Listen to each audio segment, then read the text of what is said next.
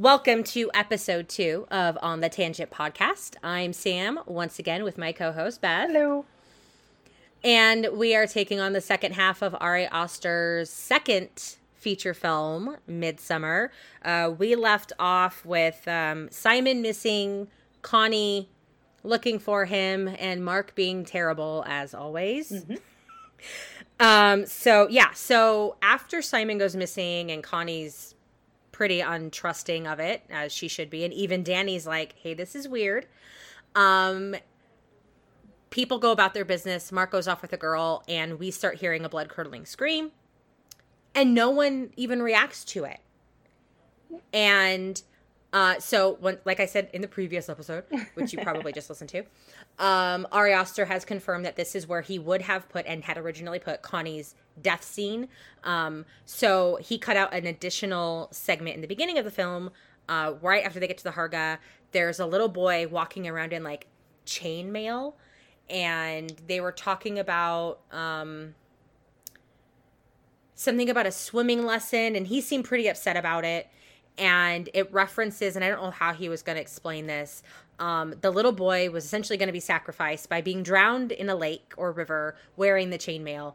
And the fact that he um, was willing to do it on his own accord as a child made it so they were like, "No, you're you're pure. You don't need to do this." You're fine." Really?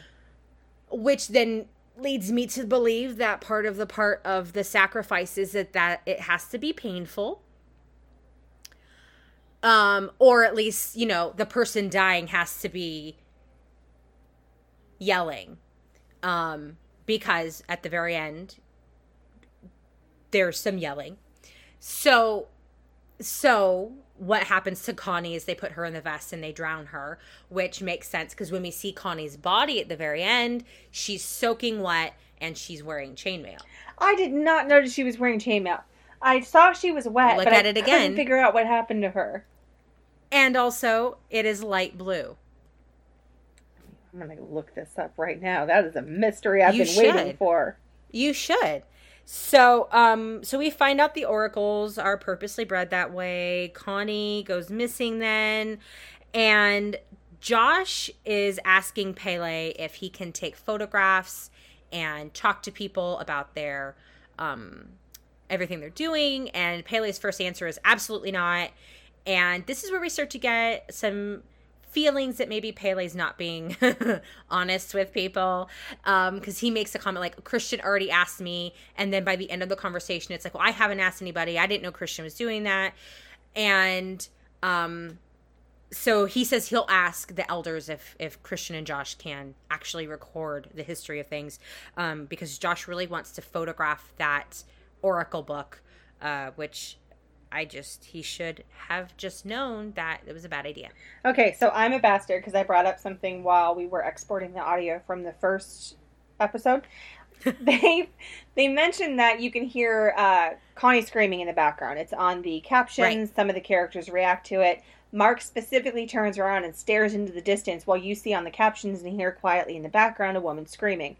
Later on, when Danny is discussing the fact that um, Connie's gone and speaking to Christian, Mark says, Well, I saw her trying out for a triathlon or track or something, implying she was running screaming. I'm like, You saw a woman running for her life, screaming after her fiance just disappeared, went back to vaping, thought nothing of it. He's We've trash. established- Mark is terrible. He's trash. I looked up the image you were talking about. I did not understand that was chainmail because the vest that she's wearing has all the greenery on it. I thought she would just Mhm. been ornamented after death the way some of the others were. Uh, like Mark. And I, I thought the same thing. And then upon watching it a second time, so in between my first watching of the movie, which was months ago, and my second watching of the movie, which is literally days ago, I've obviously done a lot of research about it. So I knew to look for it that second time I watched it. And that's where I noted it's also light blue. Hello. So we go now into their second night there. It's been a traumatic day. Um, and in the middle of the night, Josh gets up to go try to take a look at that book.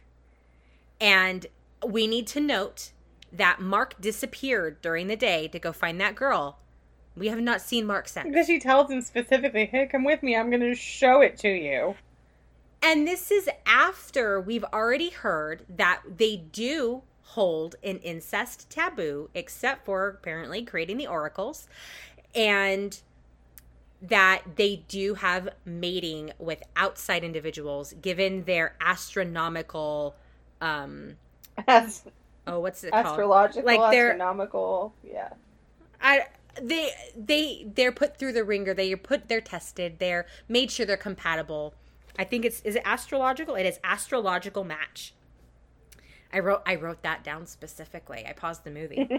so um so Josh sneaks into the little temple place where the or that's where the oracle lives, right? I think so, yeah. Because I think so too. yeah, it kept showing it in the rafters above the one scene. Yeah. I'm saying it. I don't know if it's a boy or a girl. Well, so here's what I find interesting. If anybody that knows much about biology is that to have that level of like disfiguration requires a lot of inbreeding. So I'm just curious, like which members of that group are like inbred, inbred so much that their offspring will be deformed, but not so much that they're deformed. You think there's like a children under the stairs situation happening in one of these buildings we've not been in? I can only imagine that there are other members of this cult we have yet to see in alternative stages of inbreeding. I do like that there's sorts, Um, all sorts of weird rituals going on in the background that nobody explains or focuses on. It's just Oh, you mean like behind the kids playing the kids playing skin the foal in the beginning? I think that was funny. Um so Josh sneaks in, he's taking pictures of the book he has not been granted permission to take pictures of and he turns around cuz there's a naked man behind him. Oh, wait, we missed a huge plot point, which was the day before. Terrible Mark pissed on their ancestral tree Terrible Mark is his name. and he got super in trouble with one of the villagers and he says the comment, "I wouldn't be surprised if that man tries to kill me." Which at this point, all of us are in that boat with Mark. We're all ready. Well, and here's an interesting confirmation from Ari Aster that in fact the naked man behind Josh is in fact that villager who was so mad at Mark that he did in fact kill him. Necro pants. He made necro pants and a mask. I mean, be, uh, so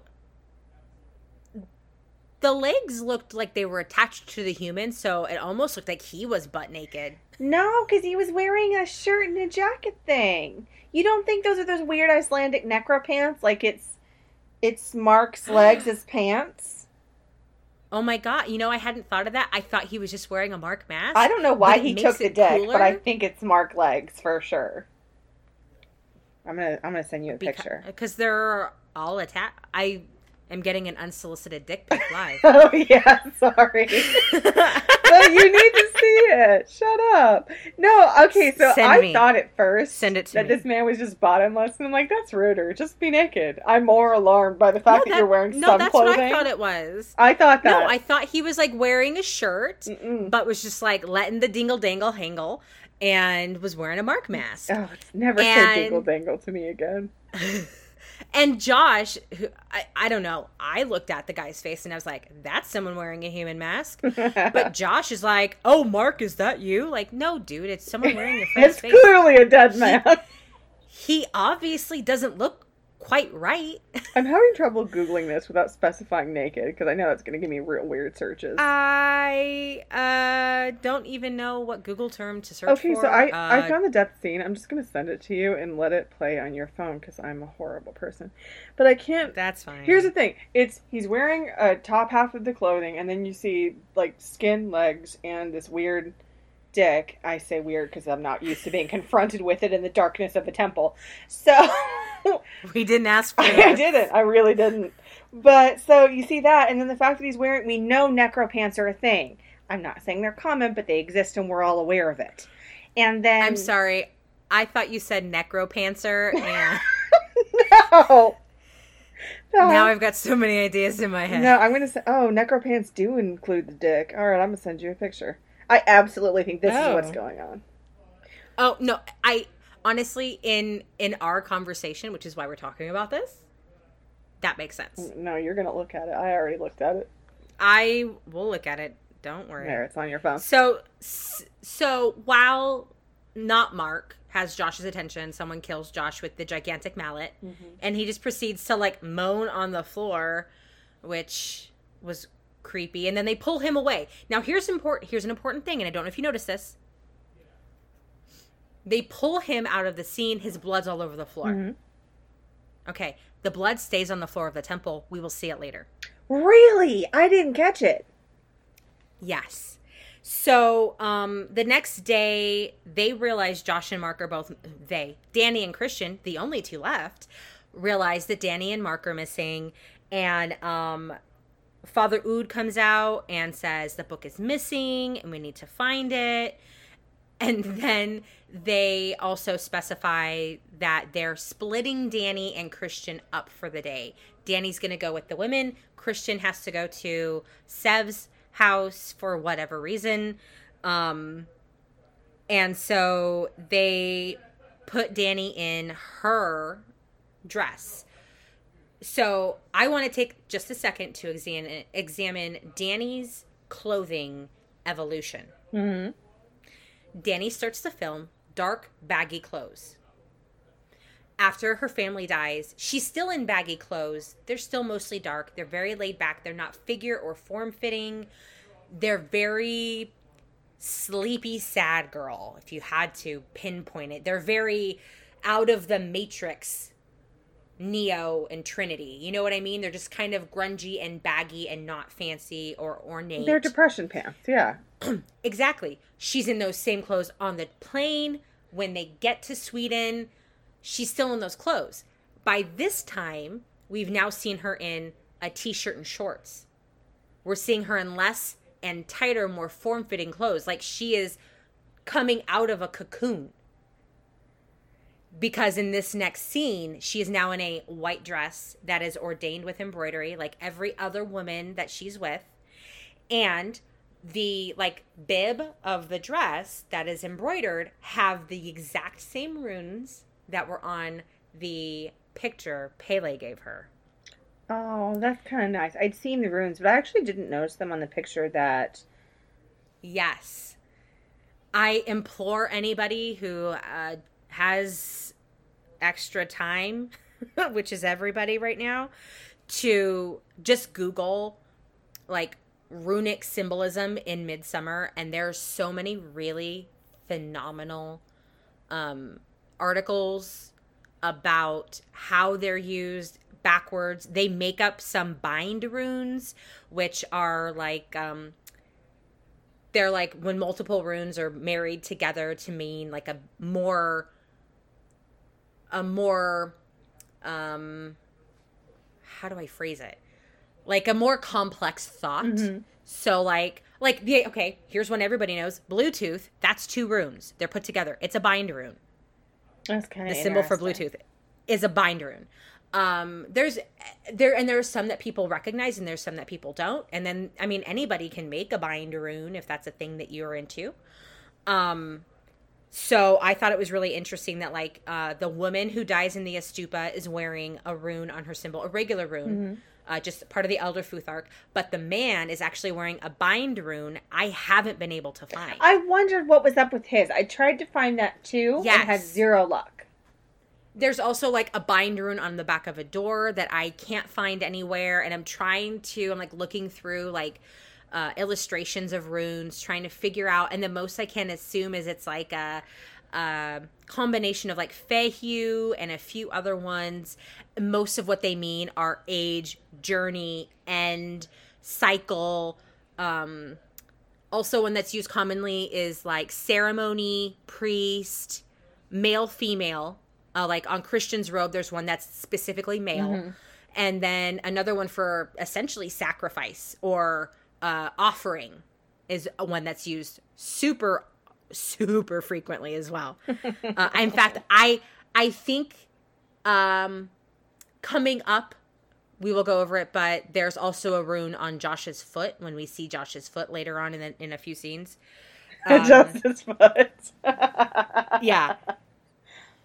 So, um so Danny is in line with all these women and the girl I don't know who she I never don't think I caught the name of the girl that she's kind of partnered with during this last section of the movie. Um, it's not Maja. I don't know who it is. Is it um is it Pele's sister or is it someone else? I think it's his remember? sister. I didn't catch her Okay. name though. But I also Yeah. love her. Like the women are so welcoming and sweet to Danny and again, she's reciprocal. She tries really hard to like fit in with what they're doing. Right. And I- and I on like I I truly think because like obviously we can tell just by the picture Pele gives her and this how we see all these runes repeated for Danny. Obviously, there was communication between Pele and the Harga Yes. regarding Danny. So I would not be shocked if this was something where they were like, even if she's not the May Queen, we're going to try to adopt her into the Harga. Well, like uh his dad welcoming her to the family when he just said like hi Exactly. Welcome home to yeah her. and he's like welcome home so i i on i i do believe and and i do believe that that was something that was planned from the outset that as soon as pele had any inkling that she was possibly going he needed her to go Which thank you, Pele. Save her. right well and we mentioned this via text message like three hours ago like pele recognizes something in her that as a need and he understands that the harga can fill that need for her mm-hmm. in a way that she's never never been supported and so i almost dare say pele is a hero Again, if we're gonna pele is as the a love story. thing to a prince yes. well yeah if we're going on fairy tale Danny's right our here, hero. Danny is our hero. And we can go over the fairy tale that I I'm finding in here as we close. So Danny's in line and the girl that she's with that she's partnered with is like telling her how to do this part of the she's calling it a contest properly. And you can they're like mashing up some sort of yellow flower or mushroom because they're all about to trip balls. And so all these women get in line. They drink this weird sun tea that looks disgusting. Uh, they all shoot it. Danny and her friend do that partnered breathing again. The Which again, Danny does without prompting, just out of respect for the culture. which is what you would normally do, If you weren't a And- bastard like everyone else in this movie. like everybody else. Except Connie. Did you Um, notice Connie was also kind of cool? Because I know she freaked out at the, su- I can't say the word, so I'm going to say suicide cliff. But when they were walking up there, you know, there's all those flowers on that path, and she very deliberately Mhm. picked her way across it without stepping on them. Yeah.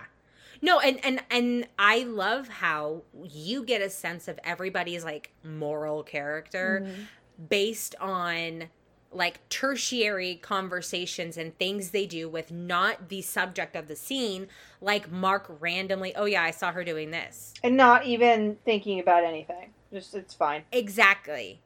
It tells so much more about his personality and his moral aptitude than a scene where we watch him like be a overt asshole. Yeah, versus like Danny was upset that the girl was upset. She didn't need any sign that she was in danger to be concerned and to try to advocate for her. Right. So Danny, they're all kind of standing around the maypole, and I think Danny's starting to realize that she's tripping balls. Mm-hmm. And she looks down at her feet, which is Ari Aster keeps making the world come to life, and I love it, and it also gives me anxiety. Yep. But her her feet start turning into the ground, and if you notice, the runes are also on her shoes, and it's the rune that means difficult journey Mm-hmm. which I was like, you're just laying it out there now, aren't you? Ari. Well, I I really I loved the scene and I loved that she clearly didn't know what was going on, but she was jovial and willing to participate and she was Absolutely. a part of them. I thought it was so cute too as it progresses. The girls are happy for one another as individuals drop off, you know, because they're doing the dance and eventually people get and the tired of the trip. handshaking, Yeah. they're super excited. Everybody is stoked to participate, and I won't lie, I kind of want to do it. Yeah, except when you look at the people who are viewing it, everyone is attentive and respectful and excited, except again, Christian. Christian, who what what? Oh, I remember what happened. So while she's getting ready for the, um, while she's getting ready for the competition, he's in Siv's house where Siv's like, "Oh yeah, you've been approved to mate with Maja." Well, he, And that's when he of- mentions to her, like, I think I ate her pubes. Right. And I'm just like, how about grow a spine and be like, I'm not mating with this random girl. I got a girlfriend. We've been together for four years. I'm committed as fuck. Or But just no, like, he's just fine, I'll go like, break up with ah. Danny because I'm not that much of a trash bag. Like, I'm trash, but I'm not Right. hefty. But instead, he goes through some sort of internal existential crisis that we're not privy to, which I'm glad because I don't give a shit. because at this point, like, well, at this point, he just sucks. Like, he just sucks. But do you think, okay, and here's where Steven has a good point, and I can't decide how I feel. Uh, because we've seen Okay. he's trash, I'm perfectly willing to believe that he's just actively being like, oh, cool, I'm going to screw this slightly underage girl. But my. Actually, she's not slightly underage. If you look, apparently, she's like 15. That is a. Oh, she's very underage. I thought she was like 17. No, no, no. Um, I don't know where the n- number came from. It may have been Ari Aster, and because I think it's because it's based on like actual old school traditions from Sweden. The thing that like, oh, she just I don't know the word that Pele said. It's the rights of puberty that you give someone at like 14, 15. Yeah, he said pants license. As a joke to explain it to the Americans. Oh my god, I didn't catch Yeah, that. I had Ew. subtitles on, so I caught Oh, them. that's disgusting. it's kind of funny, but ew. Pele, come on. Pele's like disappointing me all of a sudden out of nowhere. Like. I know, but like ew. But no, so here's my issue. At this point, so our, if we're going to accept that the love potion worked, he has eaten her pube in a creepy meat pie. He has drank her period blood, which again, if you look around and everyone's drink is different and yours is weird and cloudy and red, first off, I don't drink it. yeah, reconsider your scary roofie drink because something is weird Well, about it. I mean, I don't know if that's something ingrained in me because I am a woman, and so for most of my adult and young adult life was like, don't ever leave your drink unattended. And if someone gives you a drink and it seems fishy, throw that shit out. But like as soon as they put his drink down, I was like, there's blood in that shit. See, I didn't I didn't even think blood, but I thought at least you got my fucking drink order wrong or there's something weird here. Like I got Uh, this the is end a cherry mix. diet coke, and I ordered a regular diet Okay, coke. but see, I don't even think it's just about being a girl because Austin, Steven, and Mike all would have thrown that out. Absolutely. Or done that again, the 'Cause it's totally the ooh, delicious pouring it down my side fake drinking thing. Oh, tastes like a penny. Yeah, I don't understand that it it was so different and nobody else had a different drink. yeah, no, it was uh, no. He should have known better. Yeah, I don't I don't. I'm not blame. I'm not okay. I'm not blaming him. But this is my But, thing. like. I don't believe that the love potion works, so I do think that he's being a bastard man. So again, I'm comfortable with him dying. But No, I I also agree. I don't think that pubes are gonna make you fall in love with somebody, especially like unrequested pubic hairs. in your food, sneakily flossing. That's gonna make me unfall in love with somebody in a heartbeat. Yeah, like if you're gonna crotch floss someone, like you should have the right to say yes or no to that. It should not be sprung upon you, Absolutely, absolutely. especially not a meat pie, which is questionable as it is. At least give me a food I identify if you're gonna put mystery hair substances in it. I mean, how much do we want to think that they were just like eating like the insides of Mark or no? They were still alive. Well, at some point though, do you remember um after she's the May Queen and they sit down for that dinner, they show that Mhm. meat thing that is covered in flies. And this whole movie, I've been saying, nobody is fanning the food. It's sitting out there in a meadow. It's clearly full of bugs. um, bugs the whole movie. Beth, these are old world customs. People don't want to eat bugs, even in the old world. I don't know if you noticed that they don't have refrigerators. Um, yep, that, that makes sense. Didn't think of it. But we could still put a nice little mesh covering or a cloth No. over it. I mean, I won't lie though. Um, so we'll we'll fast forward.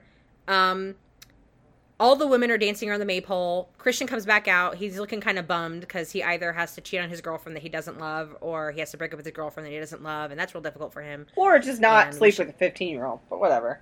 uh, we should feel bad for him. So he sits down off to the side where all the people, all the girls that have stopped dancing are sitting. He gets offered a drink and he tries to say no, which I was like, good job, Christian. But then he still drinks it because he's terrible. Yes. And um, he starts having a really fucking bad trip while Danny's having like a really fucking good trip. And a really interesting thing happens at the end of the Maypole dance when it's like her and those two last girls and they're dancing. And the subject comes up of like, when are you going to teach me Swedish? Yeah, and they can understand each other. I loved that. And- And it reminds me of, I think, I think you love this film too, The 13th Warrior, yes, I do love that movie. where miraculously they just understand each other. And it's done so seamlessly and it's done so well that I was like, fuck yeah, Danny, way to have a great trip and dance. And as soon as she speaks Swedish to the other girl, the two additional girls, you know, that were going together hit each other, they fall down, and Danny is then the May Queen, which is super exciting. And she gets to wear this floral crown and she's excited and she's fucking tripping balls. Every flower is undulating and like trying to become part of her body. I resent that so and much. sh- and she you say you resent it yes, it's yucky. then she sits in that throne that has all the ivy on the ivy's like licking up at her fingers like it's alive and then you see kind of you're looking at her at the front of the table like through the whole table that's you know not in focus and everything's undulating and moving and covered in flies Including the meat, And- which I was very concerned about.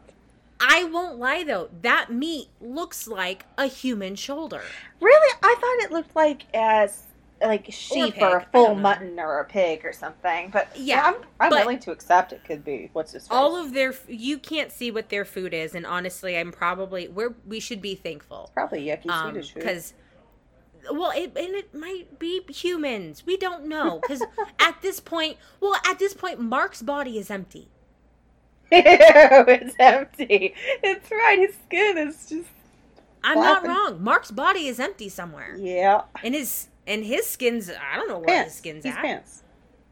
he's he's pants in a mask Yeah. And so, Do you think they made like accessories, like somewhere there's a Mark fanny pack or something? someone's wearing like a mark vest I'm gonna check the A24 auction, see if we've got one.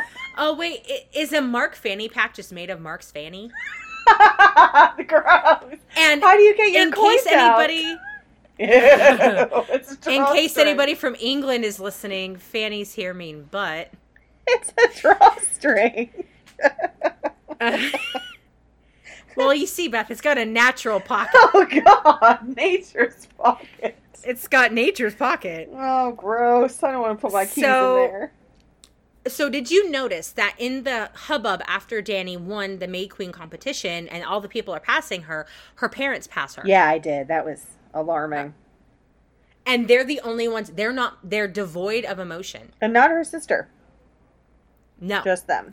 um, which I thought was once again really interesting because Ari Aster has this fascination with specifically parental child relationships, and he will not go into any detail on the personal stories and feelings and things that occurred.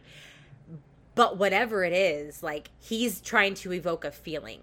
Um, he has said multiple times in none of his films there's no um, no direct like nobody in this movie is his ex-girlfriend Yeah. you know nobody in hereditary is his family but he's evoking a feeling that he has felt in these in certain situations um so pele i don't know if you notice pele full on kisses her on the mouth Yeah, and I was so happy. yeah. Um in Christian could see this if he gave a shit about her whereabouts. Yeah. Um when they sit down to eat, Christian's sitting next to an older man. Christian's having the world's worst trip, and I would not be surprised if his drink was tainted with anything else. Yeah, he looks so scared the whole time. He's super disoriented, and we've seen what a bad trip looks like on other people, and this his trip is markedly different than what Ari has kind of given us as the status quo in terms of the tea trip for the Harga. Um, Well, we don't really see what he's part- seeing much. We see the distortion, but No. mostly you just see his face, and he looks really scared. Yeah, he's having a lot of he's almost like hallucinogenic effects that are more. But then here's here's the additional uh, psychedelic knowledge that I have is that if you are in a really bad headspace, your trip's gonna be in a really bad space for you. What's his bad space, though? Danny. Well, he's been through four days of random people dying. Half of his friends are missing. He's now been told he, he is allowed to mate with a person that he wants to fuck, but now he's realizing that maybe he's a dick. He seemed happy about all those things. I thought. I would I would posit that there's probably some existential crisis happening within Christian's head because I have to feel like at some point in this four of nine days, by this fourth day, he's I would hope questioning some of his life decisions. I did not get that. But if you are in any way like it well even like if you have like subconscious issues, they tell you, "Hey, if you're not like totally cool subconsciously, if you don't have all your shit, all your P's and Q's minded, all your I's dotted and your T's crossed, maybe don't do psychedelics because it's going to open up a part of your brain you don't really want to deal with right now." And so I can only imagine that's probably something that's going on, but I also wouldn't be surprised if we find out, like, oh, yeah, no, they put some really super weird shit in his tea. Now, I totally You know. hear you. I think your point is valid. My opinion. I felt Mhm. like he's so self involved and horrible, and the entire time he treats Danny like she's just this absolute burden. Like, he does all these weird virtue signaling things where he pretends he's looking after her and he's concerned. But then again, like, you know, like the tea when she didn't want to take the hallucinogenics. And then he's like, oh, you don't have to. Don't let Mark pressure you. But then also went out of his way to make it awkward that she didn't want to do it until she had to force herself to be like, let's do it. I'm going to talk you into it. He does that through the Mhm. whole movie. And so I feel like what he was not liking, what he was regretting and feeling alarmed by, I Mhm. don't think he was having any realization or regret. I think what he didn't like was that Danny was the center of attention. Danny was embraced by the community while he was largely Mhm. ignored. And honestly, super valid point. And I can absolutely see that. I could be giving Christian way too much credit as a human being. And I say that because up to this point, we have no reason to believe that he has any sort of conscience that works on a real human being level.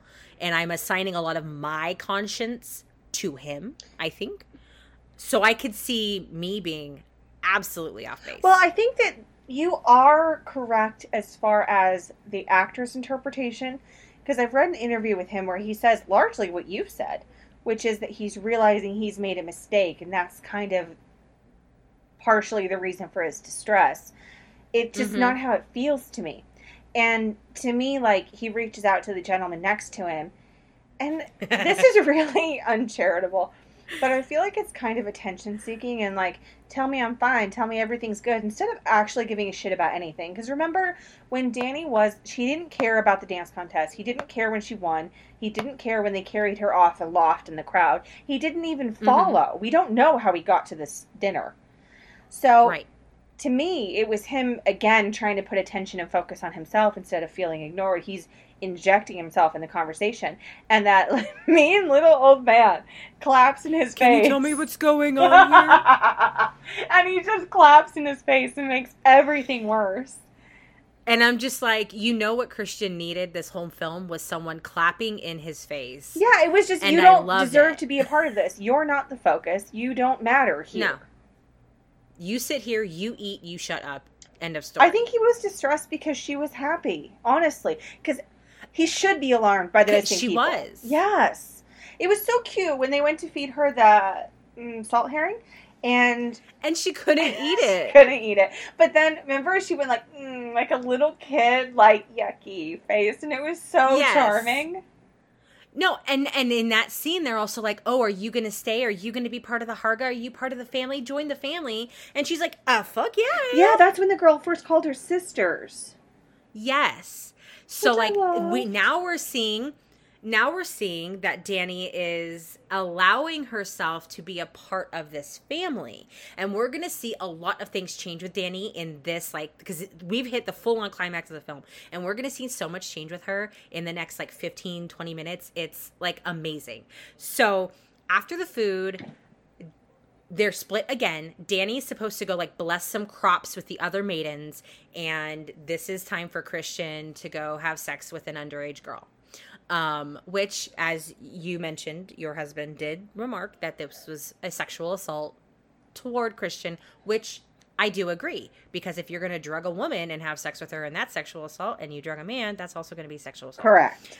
Um, but and correct me if I'm wrong. He walks into the temple.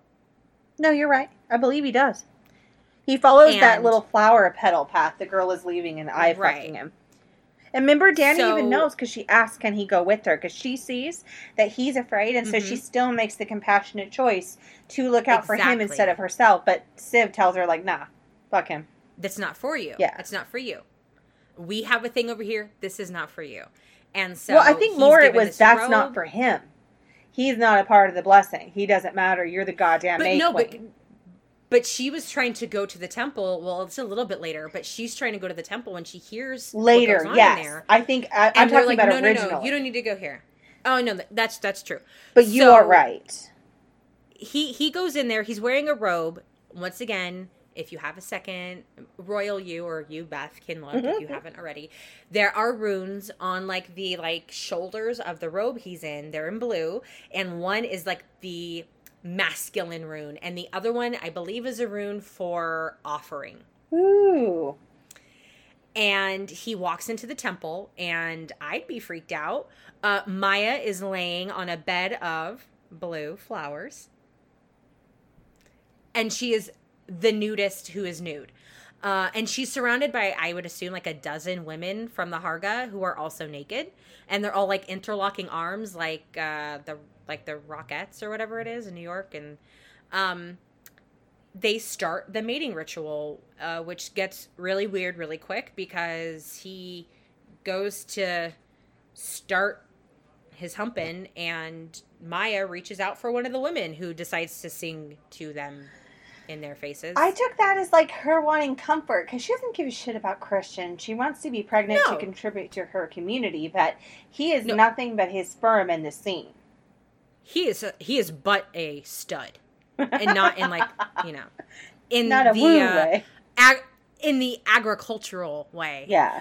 um yeah he he is nothing but he's just there because he he has the secondary component to creating a child and so she's reaching for her family and so this woman comes down and presume- she's singing to her I presume that's her mother or something.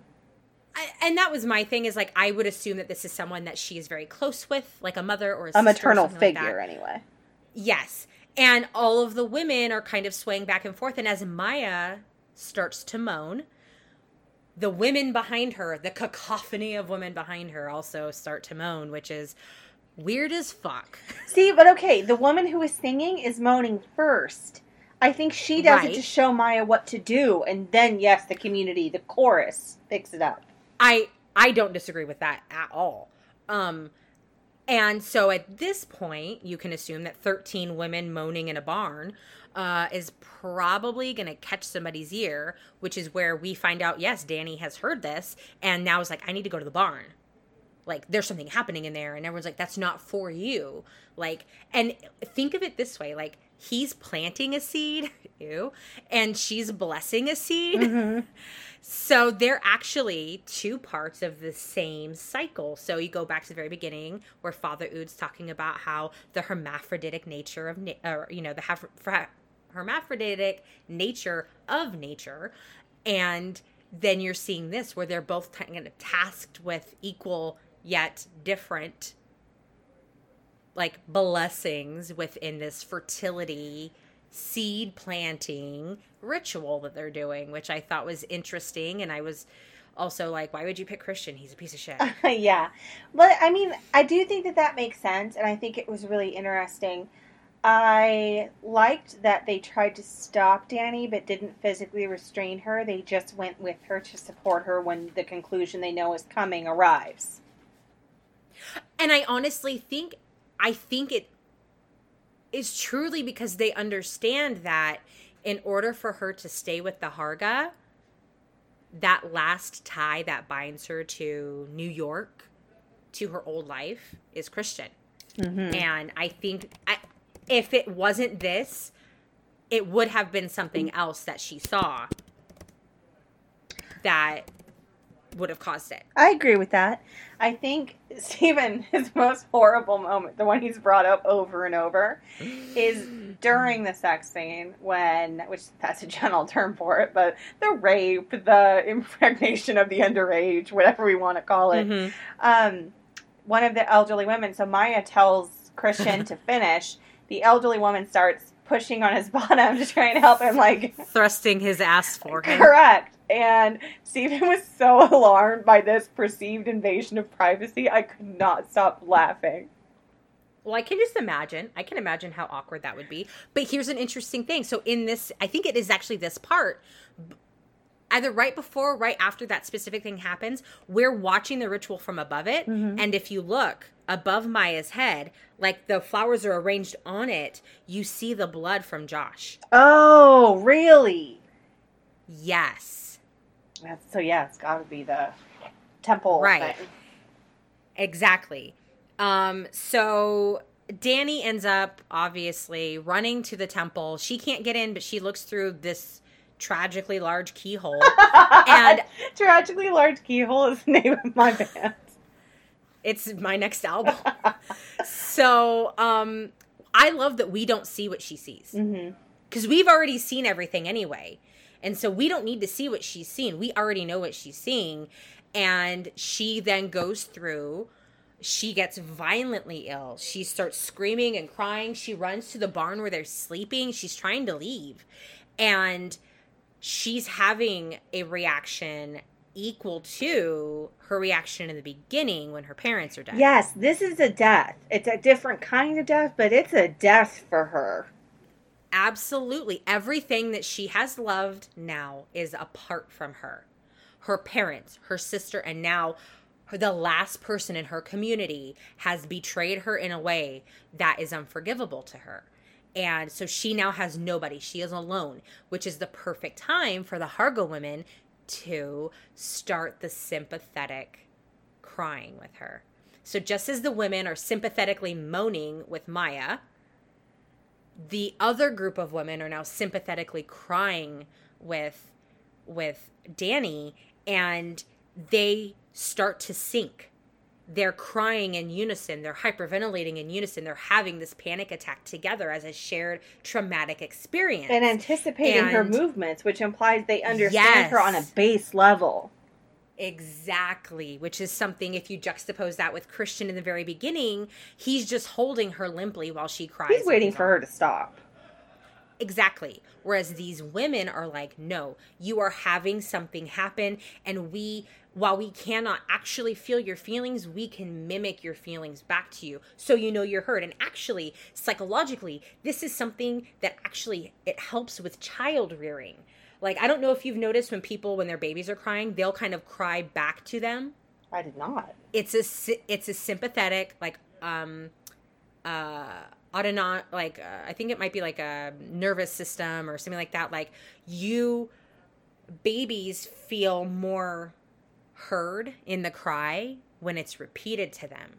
So if a baby's crying and you're like rocking them and trying to get them to calm down you'll notice sometimes if you go And you cry with them that helps them self-regulate their body again I'd never heard of that, but that's fascinating. Yes.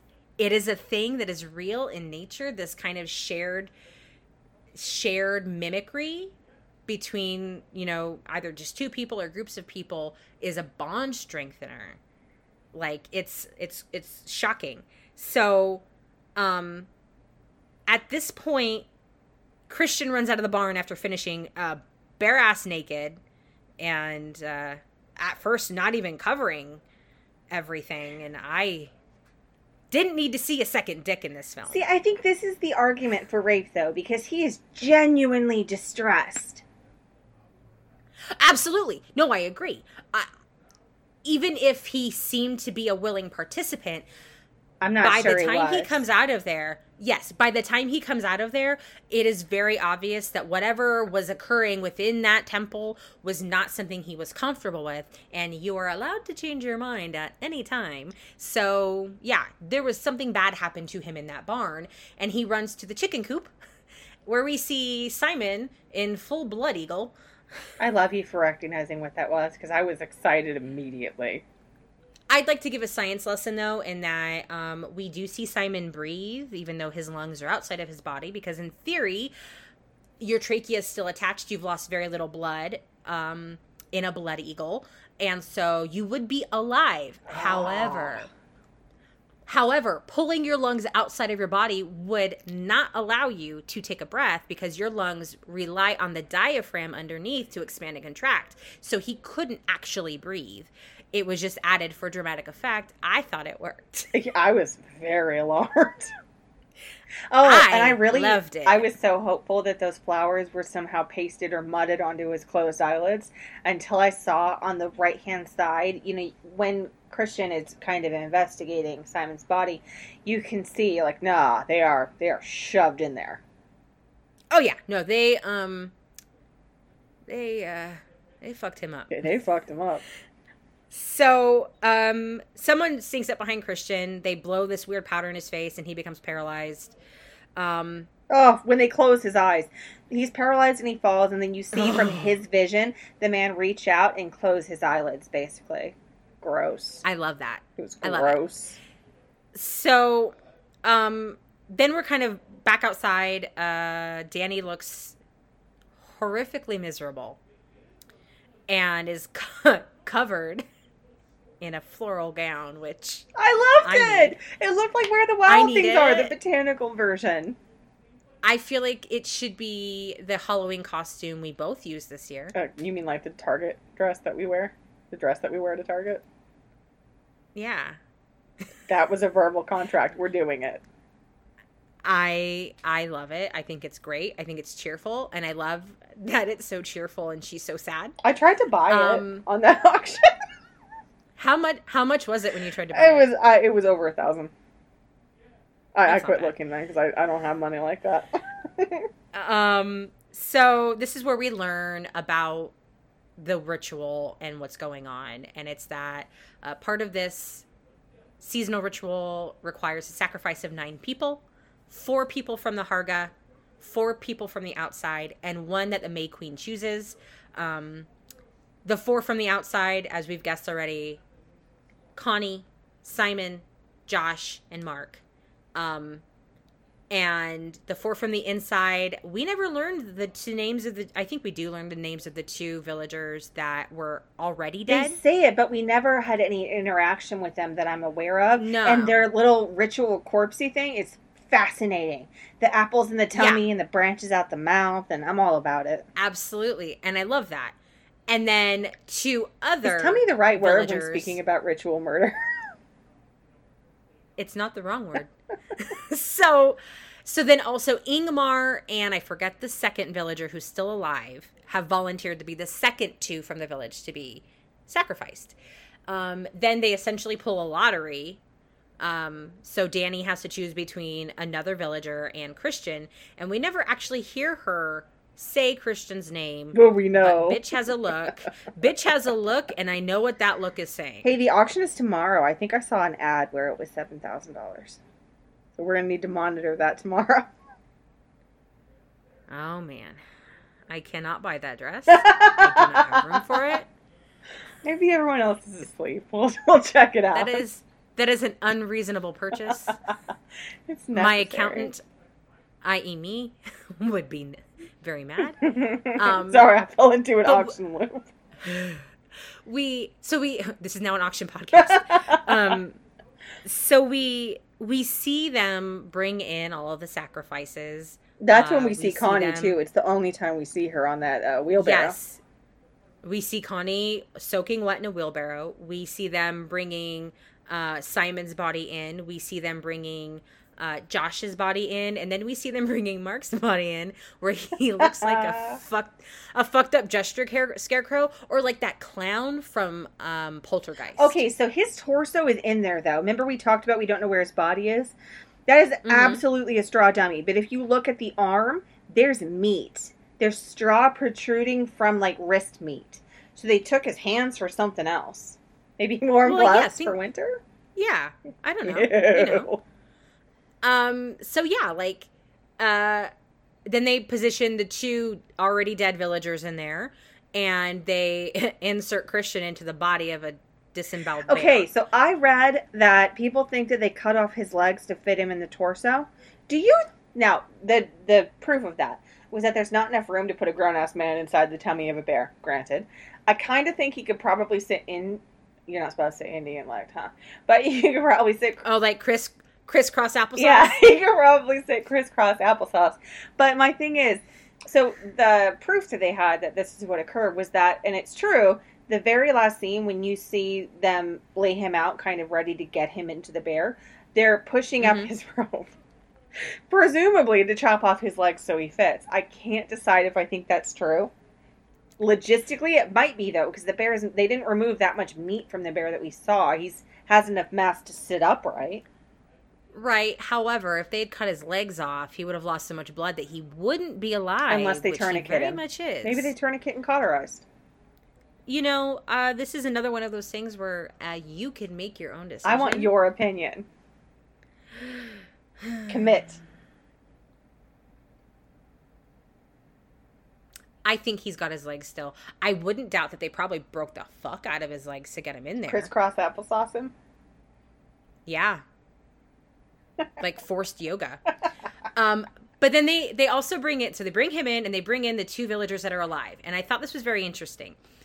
And I don't know if you caught this. The the guy that's talking to the two of them who's giving them the yew yew poison because yew is very it's a type of tree and it's very very poisonous. And he says to one of them, "You will not feel fear." And he says to the other, "You will not feel pain." Yes. And inside of the temple, there are these bind runes. And I believe that the two runes together mean religion and sacrifice, um, offering, ritual, and transcendence or something. So we know what's happening inside this barn. Danny's watching outside. All the rest of the Harga are watching outside. And these men in these weird fringy masks, they look like Gorgeous. weird Formal wear. cowboys. I love it. Um, they uh, they set fire to the inside, and obviously most of the people in there are dead. However, remember Christian's not dead; he's just paralyzed and he cannot speak. And um, so it starts to go up in flames, and everything's fine. Everyone's outside watching. Danny's, you can see, she's scared. She kind of seems pinned down by her dress. Uh, well, I mean, it's probably 35 pounds of flowers, and she's still probably tripping. Yeah. So I found it interesting as the fire progresses and it reaches the two living Harga members. The one who was told you will not feel pain had no pain. The one who was told you will not feel fear had no fear, but he screamed in pain. That makes sense. I thought that was interesting. I caught what they were told. I didn't catch the progression. So people have speculated that that was actually showing that when the man said you will feel no fear, you will feel no pain, he was lying to them and they were making eye contact and having a nonverbal conversation that oh he fucking lied to us. I did not take that. I thought it was part of the whole I- exorcism. Like he's the fear, he's the pain. And that's what I thought as well. Is that like, and I that, all, but it also ties to how I think that these deaths have to be tied to some sort of physical trauma. Mm-hmm. You know, it can't be a quiet, silent death. It has to be something physically traumatic in order to like pay the proper price. Well, that's for- in Norse mythology. Like when Tyr gets his hand eaten by Fenrir, it's a traumatic event. When Odin has to rip his own eyeball out or stab himself and, It- and hang, it's not their death that's the gift; it's the Mhm. suffering. Exactly. It's it's it's the bravery through knowing that you will suffer for this. Yeah. Which is why when the little boy was like, "Okay, I'll jump in the lake," they didn't take him because they needed him to suffer.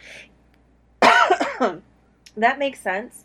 And then plus what it doesn't make okay, so granted, I don't know it wasn't an accidental fire, but the suggestion is certainly that Pelle's parents died in this ritual or a ritual similar to it.